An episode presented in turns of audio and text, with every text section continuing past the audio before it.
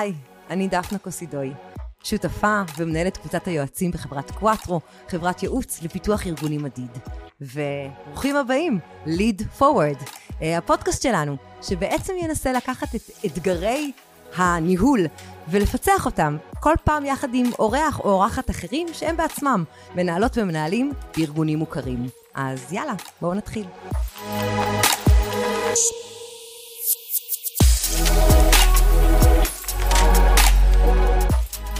היי נעמה, מה העניינים? היי דפנה, מה קורה? מה קורה? מעולה. אז שנייה לפני שתציגי את עצמך, נגיד שאיתך היום אנחנו נרצה לצלול לאחת מהזוויות בעיניי החשובות של ניהול, וזה איך אנחנו גם משפיעים על מקבלי ההחלטות ועל המנהלים שלנו. אבל לפני הכל, תציגי את עצמך. טוב, אז קודם כל נעים מאוד, איזה כיף ש... שהזמנתם אותי. איזה כיף שבאת. אז אני אספר קצת על עצמי, בפן האישי, נשואה עם שלושה ילדים, ובפן המקצועי, עובדת במייקרוסופט, בחברת מייקרוסופט, חמש עשרה שנה, שזה זמן, זמן מכובד. לגמרי. התחלתי בתור מהנדסת תוכנה במשך שבע וחצי שנים. לפני שמונה שנים עברתי לניהול מוצר, ולפני שנתיים עברתי לניהול של אנשים. איזה כיף. או לא, אבל עוד רגע גם אולי נברר את זה. כן, לגמרי. ואם ככה צריכה להגיד, מי את כמנהלת במילה? אה.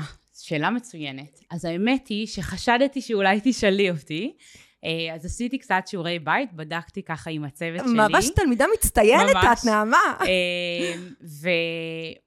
והמילה שהם בחרו להשתמש בה, זה שימח אותי מאוד, חייבת לומר, מנהלת תומכת ומגבה.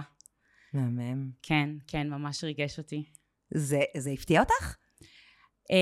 זה לא הפתיע אותי, Uh, אני חושבת שיש לנו uh, איזון כזה של uh, גם חברות וגם ניהול, uh, אז uh, לא, לא הפתיע אותי, אבל היה, היה ממש כיף לשמוע. איזה יופי. אגב, זה איזון סופר אה, חשוב ודרמטי לפעמים. יש לא מעט מנהלים שלגמרי מתעסקים בה... אתגר הזה של איך אני מצד אחד כן באמת סוג של חבר של העובדים שלי, ומצד שני לא נותן לזה לטשטש, זאת אומרת הגבול הזה לא יהיה מטושטש. רק על זה אפשר היה לעשות פודקאסט שלם, אבל זה לא הסיבה שלשמה התכנסנו כאן. ובאמת רציתי יחד איתך, בגלל שזה מייקרוסופט, בגלל שזה באמת ארגון נורא נורא גדול ומשמעותי, להבין איך אנחנו כמנהלות ומנהלים יכולים וצריכים גם לייצר השפעה אה, על מקבלי החלטות בכירים יותר בארגון, וגם על המנהלות והמנהלים שלנו. ואולי נתחיל רגע שנייה בשאלה ככה ראשונית. את חושבת שכשאת מגיעה למנהלות, מנהלים שמעלייך, אה, את צריכה להגיע עם מיינדסט שונה מזה שאת מגיעה כשאת הולכת אה, עכשיו לישיבה עם העובדות והעובדים שלך? אה... אז אני חושבת שזה לא כל כך מיינדסט שונה, כמו שצריך מאוד לוודא שהתוכן הוא מותאם בעצם לאנשים שמולם אני מנהלת אינטראקציה באותו רגע. אם אני מסתכלת על באמת הנהלה בחירה, מקבלי החלטות שנמצאים ככה מעליי, מה שמאפיין בעיניי זה אחד שהזמן שלהם הוא כנראה הרבה יותר מוגבל משלי, Mm-hmm. ושתיים, זה שהם בהכרח לא נמצאים בפרטים הקטנים כמו שאני אהיה או כמו שמישהו מהצוות שלי יהיה, ולכן כשאני מגיעה מראש לשיחה איתם, אחד הדברים הראשונים שאני עושה זה קודם כל בוא נגיע לתכלס. הרבה פעמים אני בעצם מתחילה בשורה התחתונה, כדי ש, כדי שבעצם ידעו מה, מה הסטטוס של הפרויקט שעליו אנחנו מדברים, בגדול לתת איזשהו סימן של הכל בסדר, או הכל לא בסדר, אבל הנה הצעדים שאני הולכת לעשות בשביל להגיע למצב שהוא טוב, או בעצם בקשה לעזרה. הרבה פעמים אנחנו בעצם מנהלים את השיחות מול מקבלי החלטות, כי צריך עזרה בתקצוב, עזרה בעוד משאבים, עזרה בלעזור לקדם משהו שאנחנו לא יכולים מתוקף תפקידנו או דרגתנו. אבל באמת באמת המטרה היא מאוד לכבד את הזמן שלהם, את הזמן שהם נותנים, ולהתחיל בעצם עם השורה התחתונה. מהמם, זה טיפ כל כך חשוב, ואני גם אוהבת את זה שאת אומרת, אגב, לפעמים גם את אותו הטיפ של להתחיל עם השורה התחתונה, או מהתוצאה שאנחנו רוצים להשיג ברבע שעה הקרובה, או בשעה הקרובה, באמת זה יכול להיות גם רלוונטי מאוד כשאנחנו עומדים מול עובדים, או מול קולגות שלנו. כי הזמן של כולנו היום זה באמת המשאב הכי יקר והכי חשוב, בטח ובטח כשמדברים באמת על מקבלי החלטות. לגמרי. יוצא לי לשמוע לא מעט מנהלים שכששואלים אותם מה האתגר שכרגע נמצא על שולחנך, והם אומרים לנהל את המנהל שלי. עכשיו אני אהיה כנה ואני אגיד, אני לא יודעת אם אני כל כך אוהבת את הניסוח של המשפט הזה, את הפריימינג של של, של איך זה נשמע לנהל את המנהל שלך. מה את חושבת על המשפט הזה? מכירה. אני ניגשת לזה קצת אחרת. אני חושבת שבסוף בסוף מנהלים הם אנשים. לכל אחד יש את הייחודיות שלו, דפוסי התנהגות, חוזקות וחולשות, את האופי, ואי אפשר לנתק את זה מעצם היותם מנהלים. זאת אומרת שכשאני ניגשת באמת בסוף לאינטראקציה עם המנהל שלי, החלק החשוב בעיניי והבסיס של מערכות יחסים, כי בסופו של דבר זה הכל מערכות יחסים שמנהלים עם אנשים, זה תקשורת פתוחה והרבה תאום ציפיות. אני אתן דווקא דוגמה שהיא לא מעולמות העבודה. Okay. אם למשל בסוף ארוחה עם הילדים שלי, אני מאוד הייתי רוצה להגיע למצב שהם יפנו את הצלחות שלהם. מי לא? הלוואי. אבל אני לא יכולה לצפות מהם שהם ידעו שזה מה שאני רוצה שהם יעשו. זה חייב לבוא בצורה מאוד מאוד אקספליסית ממני. אין סיבה שהם ינחשו שזה מה שאני חושבת, שזה מה שאני מצפה, וזה אותו דבר גם עם עם, עם מנהלים, זה אותו, אותו דבר גם עם עובדים, בדיוק כמו שאת אומרת, בסופו של דבר זה אנשים, ואם צריך, אה, צריך לעשות את תיאום הציפיות הזה, זה החלק שבעיניי חשוב, אז גם מול המנהל שלי, אם יש משהו שאני צריכה שהוא יעשה, אני לא אניח שהוא קורא את המחשבות שלי, ויודע אה, או יודעת, מה בעצם, מה אני צריכה באותו רגע. זה אפילו יכול אה... להיגזר לטיפ נורא נורא פרקטי ברמת הוואן און וואנים שאנחנו עושים עם מנהלות ומנהלים שלנו. לפתוח את, ה, את השיחה הזאת מהמקום של מה תאום ציפיות, מה אני מצפה שנשיג בוואן און וואן הזה, על מה אני חושבת שנכון, לשים את הפוקוס בפגישה הזאת, ולא בהכרח לצפות שהוא או היא, בגלל שהם המנהלת שלי, יעשו את זה. נכון, ואני חושבת שה... אני לאורך השנים גם באמת את רואה הדגש הזה שזה בסוף זה אנשים וכל אחד יש את המאפיינים שלו, זה באמת, אני ראיתי את זה בעצם בהתנהלות שלי אל מול מנהלים שונים, בכל מקום או עם, עם כל מנהל בעצם התנהלתי אחרת, בסופו של דבר אני התנהלתי אחרת, היו מנהלים שידעתי ש... אין צורך, הציפיות פה מתואמות בינינו ואני לא צריכה להגיד שום דבר, והיו מנהלים שזה לאו דווקא היה ככה, ולכן זה היה המקום שבו ניהלתי אותם, mm-hmm. ואמרתי, אני צריכה שיקרה ככה וככה, או אני מצפה לככה וככה. דווקא משהו שבאמת למדתי ככה לאורך הזמן, משהו שלא כל כך עושים בשלבים צעירים יותר, של להבין שגם אני אחראית על מערכת היחסים בינינו. הרבה פעמים בשלבים יותר צעירים, לא רק כניהול, אלא בכלל בעבודה, מאוד מצפים מהמנהל שהוא זה שיקח את המושכות, יוביל את מערכת היחסים, את הקידום, את ההתפתחות המקצועית, ואני חושבת שזה כל כך חשוב, כמה שיותר מוקדם כבן אדם, לקחת אחריות על זה בעצמך, על ההתקדמות שלך, על מערכת היחסים עם המנהל. וואי, אני סופר מסכימה, אני חושבת שזאת נקודה מאירת עיניים, כי אנחנו באמת לא נוטים לקחת accountability, המספיק אולי, על מערכת היחסים שלנו, עם המנהלת או המנהל הישירים שלנו. אנחנו נותנים לו עכשיו באמת שהם צריכים לראות אותנו, לראות את הצרכים שלנו, לתת לנו את הרקוגנישן, לעזור לנו לתעדף. כל זה נכון, and yet, זאת גם אחריות שלנו, להציף. כמו שאת אומרת, מה אני צריכה? או לא מספיק לי אה, אה, המקום שאתה נותן לי והייתי רוצה לראות אותו יותר, או אני צריכה יותר עזרה ב-אקס וואי זד. אה, ועל הריליישנשיפ, כי בסוף היא takes two to tango. אה, אז אי אפשר תמיד להגיד, אוקיי, זאת המנהלת שלי, ובגלל שהיא כזאת וכזאת, אז אני לא יכולה להגיע לפרפורמנס הכי טובים שלי, אלא חלק מזה זה באמת לקחת אה, אחריות. אה, אני כל כך מסכימה עם זה, באמת. אה, יש איזה מקום שבו הרגשת את האבולוציה הזאת שאת מדברת עליה?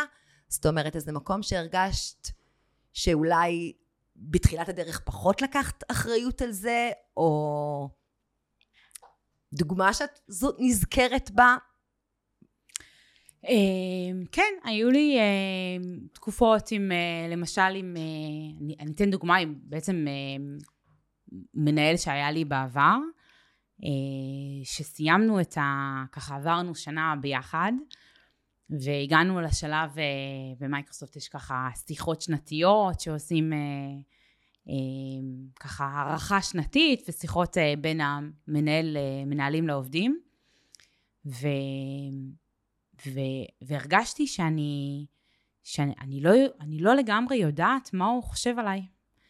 כאילו, לא יודעת אם זה לטוב או לרע, Uh, הנחתי ש no news is good news, בסדר? זאת אומרת, אם, אם, אם לא קיבלתי הערות שליליות, uh, אז כנראה שהכל הולך על מי מנוחות, ובעצם מתקדם כמו שצריך, אבל, uh, אבל היה לי חסר את הפידבק לשני הכיוונים, היה לי חסר את הפידבק גם לטוב וגם לרע, uh, וממש פתחתי את זה בשיחה, בשיחה בינינו, ואמרתי, באמת שאמרתי בצורה די מפורשת, לא בטוחה שאני יודעת מה אתה חושב עליי. וואו, זה, זה דורש גם אומץ.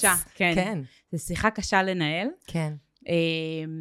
ו, והיה היה מאמץ בצד השני, כאילו הפידבק התקבל, היה מאמץ בצד השני, אבל עם זאת מאוד הבנתי ש, שבסוף זה אופי של בן אדם, ויש פה דפוסי התנהגות, והבנתי שאני צריכה לקחת אחריות על זה, ובעצם עשיתי פעולות אקטיביות, בשביל לייצר את הסיטואציות שבהן אני מקבלת את הפידבק. למשל, אם היו חלק באיזשהו שלב בפרויקט שבו התלבטתי בין שתי אפשרויות, וגם אם בפועל ידעתי באמת לאיזה כיוון והיו לי סיבות נכונות לקחת, לפעמים אפילו יצרתי בצורה מלאכותית את ההתלבטות הזאת. תראה, אני חושבת, יש לי שני כיוונים ללכת, אני חושבת שהסיבה, הכיוון הזה הוא יותר טוב, כי אחת, שתיים, שלוש, מה אתה חושב? וממש הכרחתי, אה, הכרחתי אותו להביע דעה, אה, ועל, ועל ידי זה בעצם קיבלתי את הפידבק, הכיוון נכון, הוא לא נכון, אה, וקצת הכרחתי יותר מעורבות. וואי, אני חושבת שאם כל אחת ואחד מאיתנו, אה, נשאל את עצמנו, מתי פעם אחרונה באמת ביקשנו פידבק? גם המנהלות שלנו מנהלים, אבל גם אגב מקולגות, מהעובדים שלנו. נכון. לכולנו חשוב לקבל פידבק, אבל זה בדיוק המקום שאנחנו לא מספיק פרואקטיביים בו. מכל מיני סיבות כמובן, זה, זה זורק אותנו מאזור הנוחות שלנו, וזה באמת דורש איזשהו אומץ, וגם לא תמיד אנחנו בטוחים שאנחנו נשמח או נרצה לשמוע את מה שהפידבק הזה אחר כך יביא איתו, אבל המקום רגע של בדיוק ה-accountability הזה, כאילו לא לחכות, כי היא המנהלת שלי אז היא צריכה לתת לי פידבק, אלא גם לקחת אחריות על, על הדבר הזה, ולפעמים אפילו, in a good way, לדרוש אותו, זה לגמרי משהו שאני חושבת שכל מנהל ומנהלת שעכשיו מקשיבים לנו, ישמחו עם העובדות והעובדים שלהם, גם ייקחו אחריות ו, ו, ויזמו צעדים שיוכלו לייצר בסוף תקשורת טובה יותר, וריליישנשיפ יותר בריא ונכון. אז אחלה, כאילו so far, את יודעת, זה נשמע לנו כזה נורא קל לנהל את המנהלים שלך, או לייצר את הריליישנשיפ, ולקחת על זה אחריות, ובסוף כנראה ששתינו מכירות ויודעות, שלא תמיד זה פשוט, ולא תמיד זה פרסונה שאנחנו היינו בוחרות, שתהיה או יהיה המנהל שלנו, ומה קורה במקרים שבהם, וואלה, אני מנסה רגע, אני רואה רגע מהזווית, או את יותר נכון, רואה מהזווית המקצועית שלך, שזה הדבר הנכון לעשות. ועכשיו, רגע, את מנסה לרתום, להשפיע על מי שמעלייך, בום, קיר, לא מצליחה. יש משהו כזה כאילו בראש ברקורד שלך? כן, אז היה לנו מקרה, אני אספר רגע ממש בקצרה את הסיטואציה כדי בטח. שנוכל לנהל את השיחה. לפני כמה שנים, המוצר שעבדנו עליו, והיינו צריכים לעבור איזשהו תהליך של הסמכה, כלשהו מול איזשהו בוחן חיצוני, וזה תהליך, עושים הסמכה ראשונית, מקבלים את התעודה, מה שזה לא יהיה, ואז בעצם ממשיכים כל פעם בהסמכה כזאת חלקית, כן. כל בעצם הוא פשוט חידוש. Mm-hmm. ועשינו את זה, העברנו את השנה הראשונה, היינו בשלב יחסית צעיר של התהליך, ול, ול, ולתהליך הסמכה הזה היה עוד איזשהו אדנדום תוספת, כן. שיכולנו לעשות, ואני חשבתי שאנחנו מוכנים, ומאוד רציתי להוסיף אותו, ואצלנו בהנהלה לא כל כך רצו. ופחדו שם, הציבות גם הבנתי בסופו של דבר למה, זה בעצם ככה מוביל אותי לשיחה. כן. קודם כל הם, הם, היה שם חשש מלהתחייב למשהו שאולי לא נעמוד בו, כי לא רצינו, שזה בסדר, אנחנו כמובן תמיד רוצים להצליח במה שאנחנו עושים, וגם היה חשש מהעומס הנוסף, שזה פוטנציאלית יכול להוסיף על הצוות, כמה אנחנו באמת מוכנים, לתוספת הזאת. תגידי נעמה, כשאת באת והצגת את ההמלצה כן. שלך ל- ל- ללכת על התוספת הזאת, אמרו לך ישר לא, או אמרו לך נחשוב על זה, או אמרו לך לא, אבל גם הסבירו לך למה? זאת אומרת, תצללי איתנו ממש לסיטואציה. אז, אז שוב, הכל בשיח, כן? אני כן, חושבת כן. שזה אחד הדברים הכי חשובים, בכלל, אני אגיד גם במייקרוסופט שהכל תמיד שיח פתוח, הפידבק, אין, זה לא, זה לא, לא וזהו, לא כי אמרתי. כן. אז ניהלנו שיחה על זה, והבנתי בעצם מה החשש, או מה בעצם, מה מונע, בעצם מההנהלה, ללכת על הדבר הזה, ולכן כשהסברתי למה אני חושבת, בעצם גידרתי את ה... הורדתי את הריסק mm-hmm. אה, ב- ב- במה שאנחנו רוצים לעשות, וזאת בעצם הייתה הדרך שלי אה, להתמודד עם החשש הזה. ואמרתי, אחד זה, קודם כל אנחנו כבר עושים את זה, כן? Okay. אה, אנחנו כבר פועלים בדרך של אנחנו רוצים, זאת אומרת, אין פה תוספת באמת עבודה, יש פה ניירת, אה, ניירת נוספת, או כל מיני אה, מסמכים נוספים שצריך להוסיף, אבל אנחנו כבר עובדים ככה. Uh, הבטחתי לגדר את זה, זאת אומרת להיות כל הזמן מאוד מאוד במעקב צמוד, אם אני רואה שזה מתפשט מעבר וגוזל יותר מדי זמן מהצוות, אז אנחנו נעצור. uh, והנקודה השלישית היא שאמרתי, אנחנו עוד לא מתחייבים לעשות את זה, mm-hmm.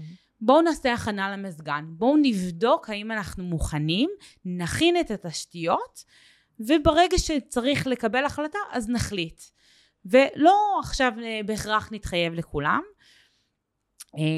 ובערך חודש לפני שהיינו צריכים לקבל את ההחלטה אם כן או לא, בסוף הסתבר שזה היה, הייתה נקודה חשובה לאיזושהי עסקה שהייתה יחסית מרכזית באותה שנה, ומאחר ועשינו את ההכנה למסגן, היה מאוד קל לבוא ולשנות את התוכניות, לדבר עם הבוחן החיצוני ולהגיד, טוב, אנחנו בעצם רוצים להוסיף את הדבר הזה, וידענו מראש שהריסק הוא לא גדול, והיה היה ממש כיף, היה ממש מספק להצליח בסופו של דבר, ולראות שאיזושהי פעולה שאני עשיתי, גרמה להצלחה שלנו כ- כעסק או כמוצר. זאת אומרת, בסוף לא רק ש... זרמו איתך ואמרו לך כן, אלא גם לא לקח הרבה זמן עד שהבינו שהכן הזה היה קצת אפילו game changer ברמת הביזנס. כן, הוא היה, הוא היה חלק חשוב בעסקה גדולה שהייתה באותה שנה. כן. ולצד המקומות שאת אומרת שעזרו לך כדי לרתום אותם, שזה את אומרת הצלחתי להבין קודם כל את הריסק שהם מדברים עליו, את החשש, ואז הצלחתי רגע לגדר את זה. כדי להרגיע אותם, וגם לייצר להם את המקומות של הפולו-אפ, של השקט, של אני לוקחת רגע אחריות על הדבר הזה, ואנחנו עוד לא מתחייבים לכלום, כאילו לייצר איזשהו אזור ביניים כזה, שהוא יותר סייף זון.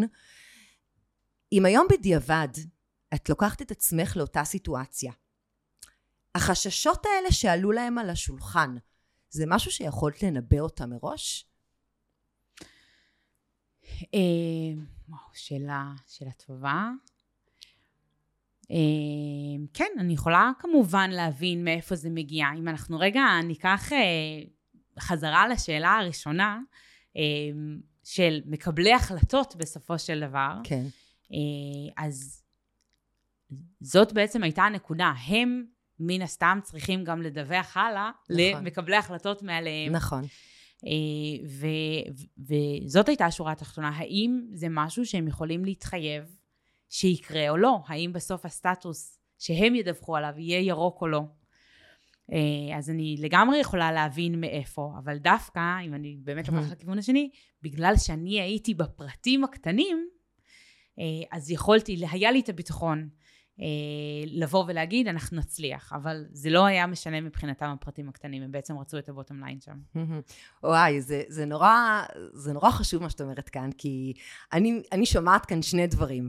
אחד, זה שוואנס אני מבינה, או מנסה לפחות להבין, מה הוואליו עבורם, מה חשוב להם, מה מבחינתם התוצאה שהם רוצים לא לסכן אותה, ואני מבינה איפה החשש, אז קל לי יותר פעם אחת לנבא את זה מראש ולהגיע יותר מוכנה. זאת אומרת, להגיד לא רק את ההמלצה שלי, גם להגיד איפה הריסקים בהמלצה הזאת, ומראש רגע לתת להם את השקט היחסי, גם אם הם לא יקבלו, אגב, את ההמלצה הזאת. ושתיים, ברגע שאני עושה עם עצמי את התהליך הזה, אני כנראה גם לוקחת בחשבון, או צריכה לקחת בחשבון, ש... הם רואים תמונה כנראה לפעמים גם רחבה יותר, זה נכון שאני בדיטיילס הרבה יותר מהם, אבל בסוף כמקבלי החלטות יש עוד הרבה מאוד קומפוננטות ושיקולים שלא תמיד אני חשופה אליהם, והאתגר הזה שלהם, ורגע לייצר שנייה אמפתיה, רגע לדילמה ולקושי שיש למקבלי החלטות שמעלינו, זה גם משהו שאני צריכה כל הזמן to keep in mind, כדי לא רק לבוא ולדחוף להם רגע את ההמלצה שלי, כי אני עכשיו על עיוור כל כך מאוהבת בה, שהם חייבים ללכת אחריי, אלא לבוא דווקא ממקום יותר קשוב, שאומר זאת ההמלצה המקצועית שלי, אבל אני גם כאן כדי להקשיב ללמה אולי לא. ואולי ללמוד בפעם הבאה, לנבא טוב יותר את ההתנגדויות, לנבא טוב יותר את הסיכונים, וגם לקבל לפעמים את הלא הזה.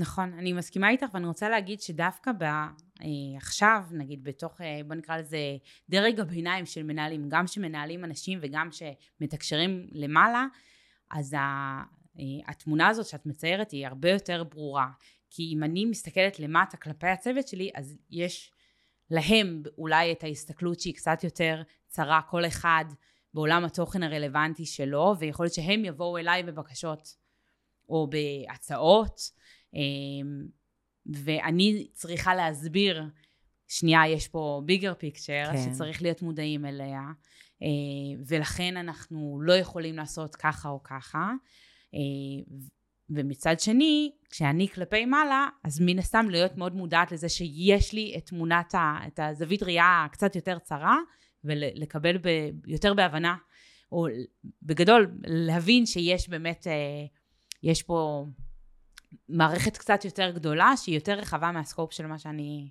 מתעסקת בו באותו רגע. את יודעת, זה גם נורא מתחבר לי פתאום לדבר הראשון שאמרת, שבסוף מבחינתך המיינדסט, כשאת עומדת מול מקבלי ההחלטות, או מול האנשים, הצוות שלך, הוא לא שונה, אלא התאמת התוכן.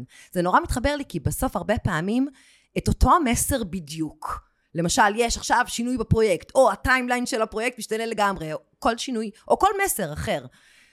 אני צריכה פעם אחת להעביר לעובדים שלי, אז אני עושה את זה באופן X, ואת אותו המסר כשאני צריכה להעביר למקבלי ההחלטות שמעליי, אני כנראה אצטרך להעביר אותו בצורה קצת אחרת.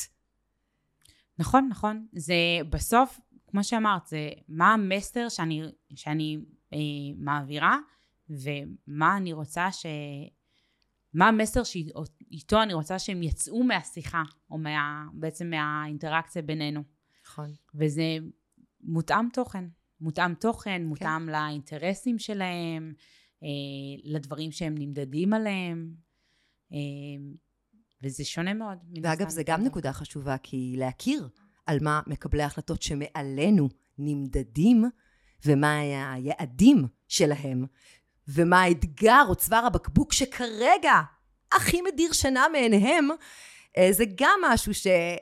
ש... שנורא יכול לעזור לנו. רגע להבין איך לרתום אותם, איך לשכנע אותם, איך להשפיע עליהם, איך לייצר בכלל ריליישנשיפ טובים יותר איתם. אנחנו נורא עסוקים ביעדים של האנשים שלנו, של הצוותים שלנו, לראות איך הם עומדים בהם, אבל לא תמיד אנחנו צריכים רגע לשאול, רגע, ומה היעד של המנהל או המנהלת שלי? ומה כרגע, את יודעת, האתגר הכי גדול שהיא צריכה, צריכה להתמודד איתו, ואולי אני יכולה להיות שם נכס ולעזור איכשהו. יוצא לך אגב לפעמים לשאול את עצמך את זה?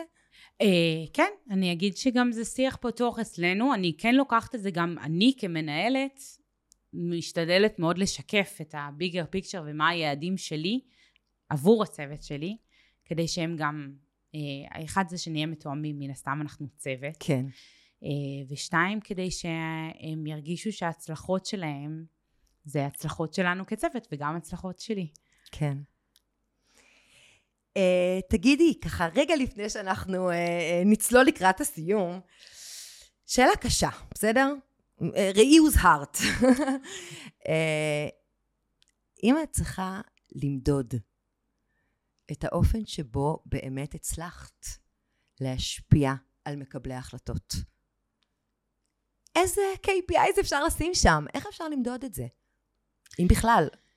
Um, אני חושבת שזה מיינד שיפט שקורה באמת uh, כשעוברים uh, עם הזמן uh, וכשמתבגרים uh, בתהליך העבודה. Um, ב- בשלב יותר צעיר, אז uh, ההצלחה היא הצלחה האישית שלי. Uh, מה אני הצלחתי לגרום ולדחוף uh, ו- ולקדם ולשכנע, למשל, אם הצלחתי לשכנע מישהו לעשות, אז זה בעצם uh, ה... איך שאני מודדת, או איך שאני נמדדת על הצלחה, וככל שככה מתקדמים ומתרחבים, ההצלחה שלי זה הצלחה שלנו כצוות, כקבוצה, כמוצר, כחברה, ובסוף יעדי ההצלחה שלי, או המדדים שלי להצלחה, הרבה יותר מיושרים אלינו כארגון. וממש, אני חושבת שרואים את זה גם ביעדים שאנחנו מגדירים, לעצמנו זה באמת איך אנחנו מגדירים את ההצלחה, ההצלחה שלי נמדדת על ידי ההצלחה של הארגון בסופו של דבר. אוקיי, אוקיי. אני חושבת שהצלחת ככה להעביר אותנו דרך איזשהו מסע של אבולוציה, שכשאנחנו עדיין לא מנהלים בעצמנו, אולי אנחנו פחות רואים את המקום שבו אנחנו צריכים לקחת אחריות, גם על מערכת היחסים שלנו עם המנהל או המנהלת שלנו, וככל שאולי אנחנו יותר נכנסים לתפקידי ניהול בעצמנו, אז קל לנו יותר גם קצת לראות את, את, את שתי הזוויות האלה, כי אנחנו נורא יודעים איך אנחנו רוצים ומצפים מהאנשים שלנו אה, להתנהל ולהתנהג, ואז אנחנו גם יכולים קצת יותר לשים לעצמנו מראה, אה, אוקיי, אני נורא מעריכה אצלי בצוות, אנשים שלמשל יודעים לעדכן אותי, כדי שאני אהיה רגע רגועה ועדה שהם שגר ושכח, אז אני יכולה גם לעשות את זה כלפי מעלה. ואני יכולה גם uh, לעדכן איפה שצריך, או, או, או לקחת באמת uh, יותר uh, תעוזה ופרואקטיביות ב-relationship ב- שלי ובהתנהלות השוטפת שלי, גם עם המנהלות והמנהלים שלי. Um, דיברת גם על המקום באמת של היכולת שלך... Uh, להשפיע על מקבלי ההחלטות, באמצעות זה שאת מבינה רגע את, ה, את החשש שלהם, מתחברת, נותנת להם מענה לריסקים שהם uh, מעלים, uh, וגם מאוד אהבתי שאת אומרת שבסוף זה לא מיינדסט אחר, אלא זה באמת רגע לראות אנשים כאנשים, להתחבר שנייה, למה מניע אותם, למה חשוב להם, למה היעדים והאתגרים שלהם, ובהתאם לזה, להתאים את עצמנו, תכלס. אם את צריכה רק ככה לתת לנו את השני סנט שלך, לאיך אנחנו יכולות ויכולים כמנהלות יותר לרתום את מקבלי ההחלטות שלנו בארגון, מה אנחנו יכולים לעשות כבר מחר בבוקר? אז אני חושבת שמנהלים שרוצים להתקדם או רוצים לבסס את עצמם, יש שני דברים. אחד זה עומק, להיות באמת מה שנקרא subject matter expert בתחום שלהם, להכיר את הכל לפרטי פרטים, ובאמת להיות אלה שפונים אליהם כשיש שאלות, תהיות, בקשות. אבל מצד שני גם הרוחב הוא מאוד מאוד חשוב. בעצם כשרוצים להתקדם בניהול, היכולת להסתכל רגע רחב, איך הדברים שאני עושה, הצוות שלי עושה, איך הם משפיעים על צוותים אחרים, איך הם משפיעים במקומות אחרים בארגון, וגם איך דברים אחרים, להיות מאוד מודעת לדברים שקורים בארגון ואיך הם משפיעים עליי. אז ממש בצורה פרואקטיבית, להרים את הראש, להתעניין, להיות נוכחת, לא רק בהקשבה, אלא נוכחת ב, גם ב, בתקשורת אקטיבית, בשיחות שהן לאו דווקא קורות בדיוק באזור הספציפי התחום שלי. וואלה, אז גם עומק, שזה יותר המקום הפרופסיונלי, של המקום של לשלוט ולהכיר את הפרטים, את הנתונים, את התוצאות, את היעדים, את מה שצריך. וגם את אומרת רוחב, שזה הסתכלות רגע, ראייה יותר מערכתית, ולהבין שזה גם יושב על דברים שהם לא בהכרח רק בסיילו, ולא בהכרח רק בהיבט המקצועי, אלא להסתכל על זה מצורה גם רוחבית יותר. כן, הרוחבי הוא גם במקצועי וגם באישי. אני חושבת שגם להיות רתום למטרה הגדולה, הוא מאוד חשוב, can do attitude כזה, בסופו של דבר תמיד, תמיד מקדם. אוקיי. ואני אקח עוד משהו אחד שאמרת די בתחילת הפרק, ונורא אהבתי, להתחיל בשורה התחתונה. כי בסוף בסוף, כמו שאמרנו, הזמן הוא משאב נורא נורא יקר של כולם, בטח ובטח שמקבלי החלטות, ואם אני שואלת את עצמי, בכל רגע נתון, האם אני עכשיו מעצימה את המשאבים שלהם, או מדללת להם אותם, אז כנראה שאני מגיעה ככה ממקום נכון של לתת להם ערך, ולהתאים את עצמי למי שעומד מולי. נעמה, היה לי מה זה כיף איתך. גם לי היה כיף, תודה רבה שהזמנתם. תודה רבה שהגעת, ותמשיכי לעשות חיל ולרתום את כל מי שצריך באופן הכי מדויק שאפשר. תודה, תודה.